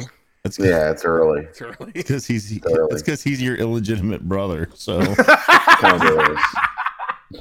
Kind of I is. love that comment on the board. Oh, Somebody thought it was oh, real. Like they, they I thought know. Yeah. they thought Ed was my brother. You Well, should go back he to Ed Kendall. It really messes up. unreal. So that's that's the breaking news though. Watch party Monday night. Holy Grail on the banks. open just specifically for that. Like they're going to open at five and probably close. I mean, unless you unless people are, are there to hang out, but you know, close around ten or so, and uh, they're just opening up for us to watch the Bearcats take on Illinois. Illinois. I think that'll be uh, that'll be a good time. It'd be You can fun. put that put that on your calendar. It, I'm I'm extending an offer to Jeff and Ed. You can be my guest at the Holy Grail. What time does it start again? Uh, six thirty. Six thirty tip off. What an early tip off. Weird. Um, other than that, any other thoughts on the like five thirty in Kansas City. Oof. any other thoughts on the game before we uh break off of the UC talk? Let me check my notes. Well, I mean, I'm I'm happy with with what I've seen so far. I can say that. I mean, like my my brother-in-laws are sometimes become the most like negative people, sports fans I've ever met in my life. Be careful if they listen. Yeah. I don't care. I, I the tell west them this all the time. I, I have to like I have to turn my phone off because I sometimes I can't I just can't deal with it. Um, but they like it has been nonstop positivity about this about the the UC basketball team. Um, you know w- what Wes is doing. Though, like when you when you see a guy on the sideline that like, I mean, it, it could be like the most like minimal thing that oc- occurs on the court, and you got like it, it looks like Wes is about to cut the nets down. I mean, he's jumping up and down over there, throwing the double fist pumps when people are taking charges. It, it's fantastic. Uh, I mean, the the level of energy I like to refer to it as that that that former player energy Yep. uh, that he that he brings over there, and I like the direction things are headed. Like Chad said, he's uh he's currently managing to walk the tightrope of old school Cincinnati defensive minded basketball and Tough. and new new school high speed offense score 3000 points a game and keep it rolling If he can pull it off, we're in for a heck of a ride. i mean i have i haven't got a chance to listen to I, i've really enjoyed listening to his like post game uh press conferences like i i, I really did i mean even like Saturday, just yeah. like his first like his first couple minutes of like when he comes in and makes his opening statement and uh it's just you just feel like the the You're learning coming from him. basketball. yeah learning basketball learning you know his philosophy on a lot of the things and like and he'll he said it a couple times already in the the first two that i've listened to is like look, I'm gonna come in here. I'll talk about like all the, all the, you know, I'll point out all the defense stuff. You know, I'll, I'll be making points on that. Like, you know, kind of remind me on what happened on offense. You know, like I, um, that, that's see the how that way that, I like to. Right. You know, like that's that. That's what We've, I want to we- talk we've seen you know. somebody try that before. It didn't always go over so well with the fan base. I was pleasantly surprised though to see AD Cunningham in the building, sitting behind the bench for uh, at least the, in the second half, hanging out with Corey Blunt. Just they looked like they were having a great time chopping it up, and I, I saw I saw Cunningham laugh. He, he laughed, I've seen him laugh a few times. so Uh, I was just happy to see all of Not that. at my jokes. I don't think he thinks I'm. He doesn't find. He doesn't get my sense of humor. I mean, speaking of big names in the crowd, uh, Tyler Hansbrough was on on hand Saturday for the uh, the the Georgia not- game. Not only Tyler Hansbrough. Who was that sitting next to him? Because his name just slipped out of my head. It is a guest on tomorrow night's BCJ podcast, guest hosted by Justin Williams, who's sitting in for Dave tomorrow night. Okay. Marcus Ginyard, Yeah, okay. Marcus yeah, yeah, Ginyard, yes, who yes. played on the national championship team, and uh, he's going to join us for a little while to kick off the show tomorrow night and give us his impression of you know this was his first time. He actually told me this is today was the or, or Saturday was the first time because he's been overseas playing professionally. Hmm. Saturday was the first time he had ever seen Wes Coach in person. Wow, so we'll get some thoughts on that. And you know people are uh people are craving wes miller content right now. Can't so i imagine why. talked to i talked to marcus uh, on the way into the press room after the game on saturday. And we set up today him coming onto the podcast tomorrow. So you can look forward to that as well. I'm just plugging everything right now. That's what we're here for. That's fine. Yep. You brought I mean, us under your umbrella. You're it- entitled it- to this. it, it's it, it's impressive. Like the uh, and I know this kind of gets off the the topic of sports or of any kind, but it really wraps it all up. I mean, there's like was there like 20, 20 some odd hours worth of stuff to listen to. I mean, it's crazy how like the podcasts that are that are going on, and then you put on top of that like all the articles, all articles. the articles that are written, and Yeah. then if you know folks want to branch off on their own inside the on the uh, the message boards, I mean, some of them get to Chad can't even at everyone on BCJ's staff in one tweet. hey, yeah that's pretty nuts i remembered you guys though You did. You did. Thanks. on the first one so i Yeah, was, but I I was mean, proud of myself for that There you go. I mean, you got everybody that's in there, and it's you know it's it's a good group of people. Like you start looking at it, and you're like, oh, I'm a part of this. Like, all it's, right, it's a lot it's a lot of good content. Like that's that's the goal right? It's the content business. Let's let's crank out as much quality content as we can and and keep things rolling. And i I- you know i've talked about this when when we you know as this thing was getting getting started and especially like when when tim adams and i were like kind of running it together it was like okay no matter what we need to get one piece of content up every day we have to get one and in like four and a half, almost five days last week, we had put up like 23 pieces of content. Jeez. And it was like between podcasts and articles and, and it's quality stuff. yeah, and that's not even counting like putting stuff on the message board, like like insider info on the message board that that doesn't even go on the front page. Warming up the oven. So there was, yeah, warming up the oven. There was there was a, a time last week where I just sat back and was like, "Holy shit!" Like this is a real business now. This is like a real thing. I As you're on- taking I care ju- of entirely different real life things Yeah. with Yeah. the move, with Kelly, with your daughter, all of that. Like you just kind of got to sit back and let it take care of itself. I'm not good at that. I, I I'm not a, I'm not a sit back guy.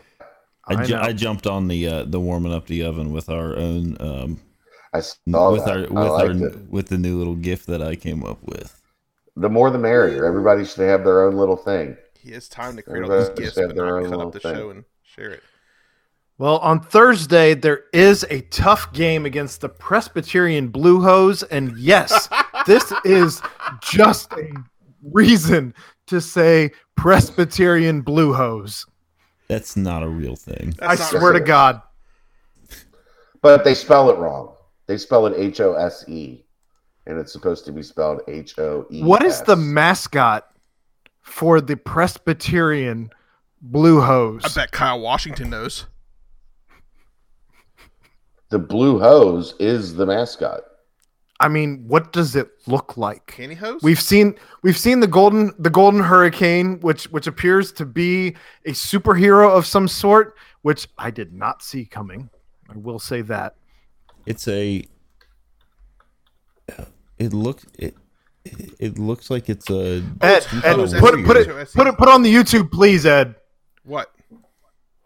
The the picture of the blue hose mascot. I'm looking for it. It looks like a a Highlander. There can only be one Highlander. That does look Yeah, like it's something definitely- from like uh Minecraft or something. Oh, you got it. Oh Jeff? Yeah, my! one up I did not see that coming. That is terrifying. But that's what their that's their their physical mascot looks like. But if you look at that other uh, picture, Jeff, the one that actually look makes them look a little a little mean. You, So I guess it's because they used to wear blue socks, and back in the days, Like the red stockings? Socks, socks were called hose. yeah. Huh. So they that they they started ca- they were calling them the blue stockings, and then for short, they were the blue hose. For being a Presbyterian school, that didn't age well. Can we call the Reds Yeah, the I- red hose? I thought it was like I thought it was like Smurfette, blue hose. Mm. I, I mean, I- we got it. I get it. I've seen the Smurfs. Oh, that's a good one. You know, if you're gonna dad joke, Aaron, you got to dad joke. Like you gotta you gotta commit to the bit. Their website that Oh. talks like they're like the trusted source for all I guess Presbyterian Blue Hose news. It's called hottytoddy.com. I'm s- I'm still learning how to dad, Chad. Still learning. It's a you know, I've I've hit 11 years of practice. What is this? Oh, Well, no, th- th- Down- you went down a Smurfette rabbit hole, didn't you? no, there is Please don't share So- that. Please don't share that. some. No, don't there- don't. there's a school that played them, and they they have a like a this little message board, and it's called Bent's Bites, and it said we're playing who, and it's a picture of like they've got like girls that are their entire bodies are painted blue, but it's called Bent's Bites. Does he spell it B Y T E S? No, he doesn't. Oh, Yeah, see, he's not as clever as me. Got him. Not as clever. We could have had a Cleveland Guardian situation on our hands. That was the best comment you've made all night, Ed. I'm so proud of you. You say that now, but he's got 61 seconds of AEW talk coming up. Christ Almighty. Ed, are you gonna are you gonna take advantage of, of what I opened the door for you last night? Did you watch it? Oh yeah, I watched it. Yeah. Okay.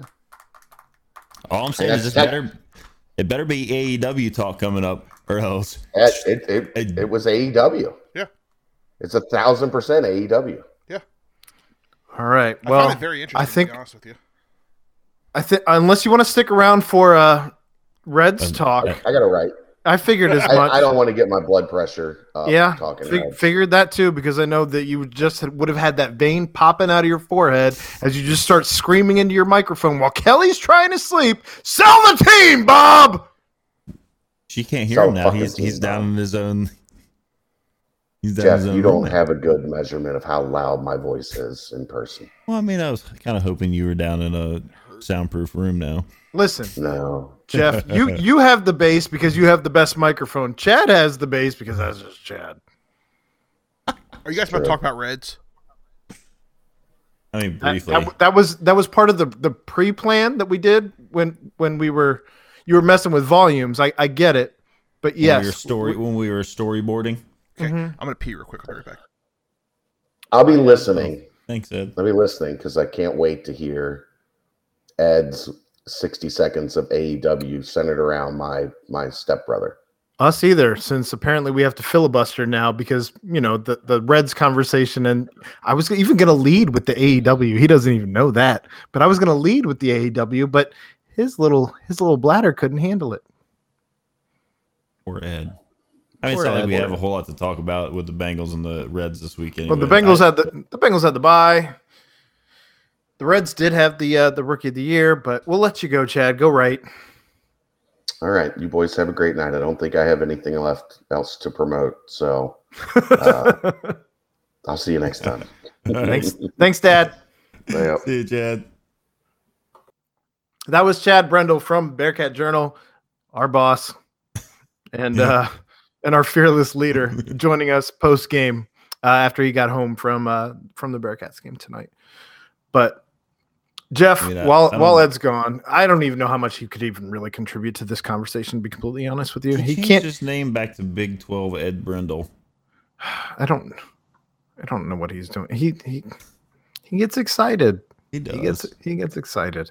So, Jonathan India, we talked about is he going to win the rookie of the year? And lo and behold, he officially has won the rookie of the year award. I think he won every Rookie of the Year award from I thi- every I think from every outlet that ma- does rookie of the pub- year. Yeah, every major publication group, whatever. Like, uh, On top of that, obvious that he was going to. well, before we talk about that, on top of that, you also had a Silver Slugger award from Nick Castellanos.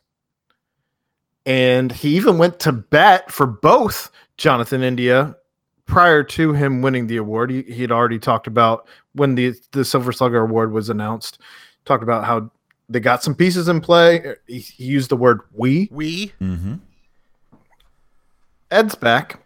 Um, and also uh, went to bat for no pun intended uh, for for Joey Votto and saying that he deserved a Silver Slugger award just as much, and I think that's hard to argue.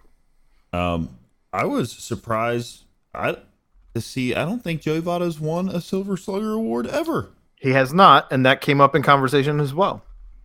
A shame. The Reds always That's- that's crazy, like, right? Like Billy Hamilton getting screwed out of Gold Gloves in center field. That kind of hurt.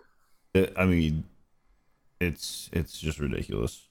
Well, and even uh, what was the the center fielder um, before him that was out there just shagging everything before he. Yes, thank you. I was going to say the guy who went to Colorado. Um, but yeah, Drew Stubbs was doing the same thing out there. Like, I mean, there's always like that that silly little like extra. If bit you can't gets, like, bat- put- yeah, and it's like, I mean, it, there, there's a there's an award for that. It's called the Silver Slugger, and then and then there's there's an award when you do everything really well, and that's called the MVP. Like a, a gold glove. silly. A gold glove is for somebody that excels at defense and is the best one. well, and when do they vote before the playoffs? Do they vote during the playoffs? Do they vote after the playoffs? When do they actually vote? Do you I know? don't. Uh, I don't. Uh, I'm not sure. And I asked that because I want to know no. if there if there's recency bias for it's, it's got to be. It's got to be during the playoffs. I would imagine. which is my Yeah, po- it's got to be. Which is my point because is that why Joey Votto doesn't win the Silver Slugger award over um, because they don't see him anymore. because the first baseman for the the Atlanta Braves, uh, his name evades me right now. I'm sorry. Freddie Freeman. Huh? Freddie Freeman. Yes, thank you. Um, I thought you said Rafe something. I'm It was in the like, that's Country Music. Awards uh, on Wednesday night. What? What? Freddie Freeman was on the Country Music Awards on Wednesday night. I hate you. so so yeah, I wonder if there's recency bias though, where you're seeing Freddie Freeman in front of your face for That's fair. the entirety of the playoffs, and you forget about Joey Votto. I mean, unless you're going in and clicking on the stats, or if you're like, oh, I want this one, Well, uh, I mean, and that's the Reds' fault. We we've beat that drum until it's into the ground. Um, I- that the Reds didn't do enough going But- into everything, but rookie of the year, I'll take it. Jonathan India. Yes, So very excited a about cool- that. There was a cool little video of him signing uh, baseball for the first time as a rookie of the year, and he gave it to his dad. And uh, That was, that was kinda that was his grandfather, wasn't it? that's his dad. Okay. Um, His dad is a massive graybeard man. Yeah. Um, so that, that was kind of neat. Um, obviously, you know, Castellanos made a uh, a point to um, say that they better sign him before they can't afford him. Um, so, But th- in all fairness, they they did Jonathan India right this year, as opposed to what some teams have done in the past. Looking at you, like Chicago Cubs with um, um, I the guy- you're talking about, and I the third baseman that they traded to the Giants. Kris Bryant. Thank you. Um, th- they did him dirty by bringing him up a couple weeks into the season to get that extra year of contract Mhm. on the on the, the on the rookie contract. Uh, with the with the um, what do they call it? The whatever time the. I can't. I wish we had Clay here right now. Uh, the service time. Service time. Thank you. Um, but they didn't do that with Jonathan India, which shocked the hell out of me, to be completely honest. Knowing Well, how I- they had brought in Dee Strange-Gordon, and I think they, I think they thought they could go on the cheap, you know, and, and use him to to slide in there and and work out, and he didn't. And then Nope. India was right there, ready to go. I mean, the Reds have been real high on him.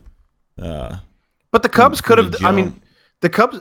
Kris Bryant was killing it in preseason for the Cubs when they did the same exact thing, and so I was knowing how thin Cincinnati plays the wallet and how they cry poor at every opportunity that they can under this ownership. I was shocked and pleasantly surprised Mhm. that they a did it right off the rip and b didn't send him down when he had some struggles earlier in the season Mhm. and C didn't put him on the IL when he was playing through injury. Guy hustled his ass off, well deserved. I'm I'm just proud of the way they handled Jonathan India all season. first one in uh, Cincinnati since '99. So it's been a minute. Who was that in 99? A relief Scott pitcher? Williamson. Scott Williamson. Scott Williamson. And before that, it was Chris Sabo, I think. Mm-hmm. That's yeah. I knew that one. That's why the 90 that's why the 99 threw me off. Um so it also seems as we're still talking about Reds that everyone is on the trade block right now. Literally anyone can be had for the right price. So my question to you as they're clearly going to make some moves, I am going to be shocked, amazed if they make it through winter ma- winter meetings without trading anybody. Who do you think is the next to go? Oh, that's such a loaded question. It is. I I I do think that I think that Castillo's going to be traded. I agree. But I think they're going to couple it with one of their bad contracts. Well, they've already. I mean, they they already said they're not going to do that. I don't care what they well, I say. take that back. I take that back. They said they're not going to. They're not going to couple uh, prospects with a bad contract. Correct. He is not a Yeah. prospect. No. He is well established at this point. And you've got. I mean, you've got guys coming up that. You've also got too many third base. Well, first off, um, the guy from what was it, the Phillies that we brought in, I never want to see him wear a Reds uniform again. Oh, uh, no, you're thinking of the guy that we brought in from the Diamondbacks is Asdrubal Cabrera. Yes, thank you. God, that was horrific. Never want to see him wear a Reds uniform again. That wasn't good. but I would love to see them if they're if they're going to move Castillo because I don't want them to, but if they're going to move Luis Castillo, send Moose, send Eugenio Suarez, do something to shake this roster up. If you're going to bring the kids up, let the kids play. Yeah. We've talked we talked about that all season long. Let the kids play. If you're going to bring up, Howard Um, Stephenson was sixth in the Rookie of the Year voting. he was great, and that's why it makes Gutierrez even garnered a vote. that's why it makes it a little easier though to let a Tucker Barnhart walk. When you have guys down in Louisville right now, in Hunter Greene, in Nick Lodolo, At what point do you pull the trigger and let them see what you got? I know that you you are obviously Castillo here, not not in regards to the Tucker well, Barnhart trade. well they well, no, but I mean like they let Wade Miley go, and I know that they had to pay a million dollars of the Well, they ended up not having to because it because- was because- because they put him on on waivers and all of that. It was just kind of gross how that whole transaction went down because I honestly wouldn't have minded. I feel like they kind of did the same thing with Bronson Arroyo late in his career, where they let him stay here as an inning eater, even if you knew that like one out of every roughly what six or seven starts, you were going to have that stinker. I think you could have done the same thing with Wade Miley, where you just had like great, great, great, great. Now he's a little he's a little fatigued, and maybe he gives up some stuff. But I think we're gonna I think we're gonna miss having him, and I don't know that you can find somebody like that just I as mean, your as your bargain shopping. yeah, may, may, maybe the Reds surprise us and they you know put together something. They're going to surprise us all in the off season, and I would be the first one to say that I was wrong. I will be the first to say that there is no track record to support that. Two years ago, they surprised us. Two years ago, they did. They went out and spent money. In the in the COVID year? before when they went out and and made Moose like the highest paid free agent that they. But they're not doing that. like, They've they- made that crystal clear that they're not Right, doing I, that. I, I I understand that. I'm just saying maybe they surprise us. Maybe they It's- maybe maybe old Bob throws a few hottie toddies back, and then he's like, "Hey, spend some money." Then he wakes up the next day. He's like, "Trade them all away. Well, Give me my some- money back." Is it is it Somebody- time to get is it time to trade away Nick Senzel? Why are you so loud right now? I'm sorry. Is it time to trade away Nick Senzel? I don't Does anybody think so. want him? It's a fair point. He's hurt all the time. You don't even know if you have Castellanos coming back. So he's obviously a better answer in pretty much every Mhm. statistic As long as he can stay healthy. well, he's a he's a better answer than Punisher. He's a better answer than uh Shogo. Fair enough. So I, you at this point, why would you trade him when I don't know what you have at this point in the outfield? But I will say we have spent far too long on the Reds already. I would tonight. agree, and it- it'll get more interesting as the offseason plays on. But I was going to continue the conversation as long as you guys egg me Yeah. on. So Yeah, uh, the I- Bengals had a bye week this week, so there's not much to talk on there. Um, although I will say on the Bengals, they improved by not playing because everyone else in the division lost. No, that's Well, not true. The the, the Steelers lost by tying Detroit. Jesus. That's not good. Uh, the Ravens. Oh man, Detroit. The Browns. The the Browns got stomped on. I mean, to their credit, they did stomp on us the week before, but That's why they got stomped on though. They were they were There's- just tuckered out. it was nice. It was nice to see them get it right back, and then uh and then yeah, the Ravens lost what the Dolphins on Thursday night. Yeah.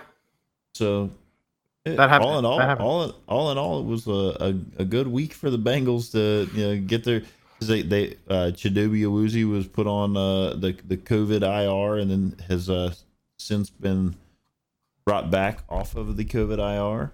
I also see lots of uh lots of mocks right now bringing Sauce Gardner to Cincinnati. Dude, I'm here for it. Woo! I'm here for it. I'll go get me one of them jerseys right now. But do you get the custom one that says Sauce on the back, or do you Nah. go with the or do you go with the Pro Shop one that says Gardner on the back? Custom.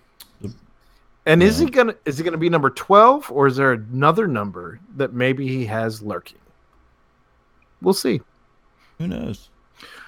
Other than that, it is everyone's favorite segment. Hit me with whatever imaging we got. But Ed, I will say, uh, for my statement on Twitter this week, because Councilman Barnett had to pay elevated prices for beer at the USF game, uh, he earned you one full extra second You have I w- 61. There was some debate on whether I should get like a full two minutes. That's wrong. That's not That'll happening. Never happen. Not ever. happening. There was some Um, and I'll This- even, I'll even hang on, Ed. Shh. I will even go so far as to say I was roughly 15 minutes late. So I'll even give you because I've seen your notes. I'll even give you 15 additional seconds So because I to I a was 75 second. This is Because like I I was told my son that he could stay up eight minutes later tonight. Again, he's eight years old. shh, You're gonna lose because seconds, because I was 15 minutes late. I'll give you the 15 seconds, not minutes. Jesus, can you imagine minutes? Jeff with that text. Christ. Um so we'll give you 76 seconds to try and make it through I, I think you had 3 Three three, matches. three matches of notes. I've But also this is decided- everyone I've also decided Nope. that at the end of the of the show tonight, I'm gonna take pictures of my notes and post them online. Well, I've also decided that if you had not gotten up to pee, you would have been the segment before the Reds. But your little tiny bladder couldn't handle that. That's fine. And you I've- better have the you better have the bum of the week music ready to go when you're done. um, hold on a second. Let me get that pulled up. Yeah. Well, all right. So, 15 seconds already. You're back down 16 seconds, Ed. do you have it? Do you do you have imaging, Jeff, to play for Ed before we're he just, starts? We're just gonna we'll let it roll so that we All don't right. get copyright striked. All right, AEW. Seventy-six seconds. Hold it, hold it, hold it, hold it. 70 seconds with seven, 76 seconds with Ed on AEW starts right now. All right, so this week I did the AEW Dark Elevation match. That's on Monday nights on YouTube only. Uh, started off finding out that Chris Henry is now in AEW. Not Chris Henry, sorry, Mark Henry. He's a big guy. Uh, we're just going to skip to one of the last matches of the night. El Idioto, I think that's his name. I'm not 100% sure. Versus Lord uh, Crew. Uh, that is a gentleman that we found out about last week. All right. So uh, first thing, Lord Elliot or El Elioto, how did he take off his suit? It was like one of those ripaway pants. They were pretty awesome. Um, desperately disrespecting the Lord already because they didn't give him an entrance. Damn, the Lord is huge. The Lord sells really good. Um, Lord with the body blows. Love it. El Odioto cheated and Lord got screwed. I will say, though, that Lord Crew was a pretty impressive man. I, I'd, I'd watch him some more. All right. So the first match of the night was the Gunn Club versus the local guys. They're, they're so local, they don't even have a team. Uh, is that Billy Gunn? I didn't. I follow him. I follow him on Twitter. Um, oh, those two guys with him are his kids. I did not know he wrestled with his kids. That's pretty cool. Uh, Billy still has it, but I miss DX. Suck it. Uh, the local guys sell this match very well, uh, and the Gunn Club won. And, and next, Hardy family. You got an extra 16 seconds, and you still couldn't make it through more than a match and a half. I made it through two matches. I made it through two matches. Oh, did you get all the way through that other one? Yeah. I thought you were still you were still No, I was getting into rambling. the Hardy family. Don't use this as time to try and add extra. You got an extra 16 seconds tonight. All right. So I do want to let you know, Ed, Bullshit. I had an extra ticket tonight, but I couldn't ask either of you to go to the game tonight because you both live too far away to actually record in a, in a reasonable to make fashion. it back, I know. Um, but I will say that Councilman Barnett, who actually sits two rows behind me, will be super proud of you for all of this. And also will probably make fun of you just as much as he is proud. He he followed me on Facebook this week. Same On Facebook or on Twitter? Facebook. on Facebook. We've always been following Twitter. My bad. Wrestling re- wrestling friends. Right, close. wrestling friends out there. There was apparently a pay All right. a pay per view this weekend, but I'm not that far Uh, into is, wrestling. that, yet is this more? Is this more AEW? Bum talk? I'm week! trying to- Thanks. Whoa, I was just making whoa. a statement. Is all I was doing. Jeez, Jeff. Let me make a statement, you guys. Come on. All right. Cause you're training Doesn't like a damn bum, muted. you know that? Bum. A bum. You are A bum. You're a bum. And that's all you'll ever be. A bum. Well, that hurts, man.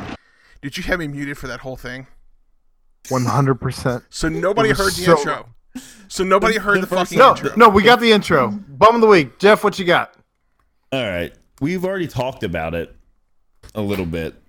It's in reference to one Jonathan India.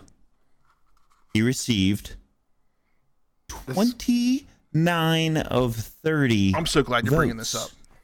First place votes. And you think to yourself, maybe it was a Marlins guy that put Trevor Rogers as number one. Nah, fam. It wasn't. No, it was a guy It was Dan Zimbrow Szymborski, some name I can't pronounce, and that's okay because I'll never read anything he writes. Ridiculous. He cost him the unanimous rookie of the year. Unanimous. That's not how you say it. Ed, Ed's starting to make a case to be the bum of the week next week. I mean, does it get any more bum of the week than that? Ruining somebody's chance at like sweeping the board there? Well, do you think he felt some pressure about being the hometown guy to vote for the hometown guy?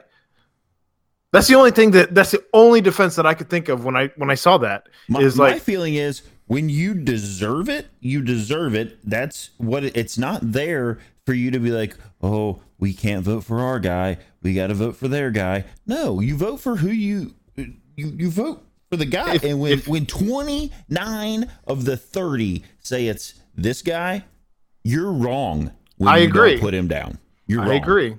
And it makes you a bum, especially when you're the guy representing Cincinnati. So bum of the week. Own it. Just just trying to make a I know what you're trying to do. defense. Ed, Trying to defend a bum of the week, and that's not going to work. Not in this Ed. arena. Ed, Chad posted a comment. It was specifically for you. Put it on the bottom of the screen here, and let's finish this show. Yeah, I, don't- that's You- that's why I reviewed the match. No one This is knows. Ed, this is what happens when you have a YouTube comment. You have to read it All right, so, so, that Chad people said that's my brother, about. Lord Crew. Ed, come on, sell it, and I did. I did. mo- I that was one of the last matches, but I put it to the beginning. I actually thought it was a great match. I thought he was. Uh, uh, I would watch. All it- right. I would watch more. Time! Like, he reminded me. He reminded me of like Diesel back in the day. Like he's a huge man, and I would watch that. That was another episode of Pardon the Punctuation. Ed, you got to get better. You could have pulled that up at any point in time, and you could have read it, and then we could have moved along. And there's so much time wasted. Okay, so much time me. wasted. We were talking about the bum of the week. I didn't see that. I apologize. He put it up there when you were still talking AEW. Well, when I'm reading my notes, I can't look at the. That's when I need We're you guys to step and in two minutes. and start Ed, producing Ed. the show. I'm Wrap sorry if I need you to produce Ed. the show for 62 Ed. minutes. Okay, I'm sorry, 72 minutes today. I got today. I just need you to pro- or seconds. I just All right, need you to Ed's been produce the show Wrap for this seven up. Let's go. The This wouldn't be audio an episode can of Pardon still hear me. Punctuation they're not watching on making fun YouTube, of they can I still hear love me. the actual visual of him continuing to talk while I'm closing. I up asked the you to produce a show for 72 seconds. 72 seconds out of a two hour show. I asked you to do 72 You're too seconds. close to the mic. You're yelling really loud. Ed. Another ears hurt. episode of Pardon the Punctuation. Again, check us out on YouTube, Pardon the Punctuation. Uh, we do have the biggest Bearcat Facebook group to my knowledge, and that is Bearcat Nation, not to be confused with Bearcat Country. Just saying. By the way, Facebook is a huge bum for what they did to that group. Yeah, I know. And you can check us out on Twitter at PTP Podcast Cincy. We are under the BCJ umbrella, so if you do subscribe to Bearcat Journal, you will find our podcast there as well. Thank you for listening. Again, I am Aaron Smith, joined as always by Ed Mayhall, the best producer in Cincinnati, except for those 76 seconds, and Jeff Howell. Thank you for listening. Pardon the punctuation, and we're out. Don't forget to like and subscribe. Ba-dum-bop.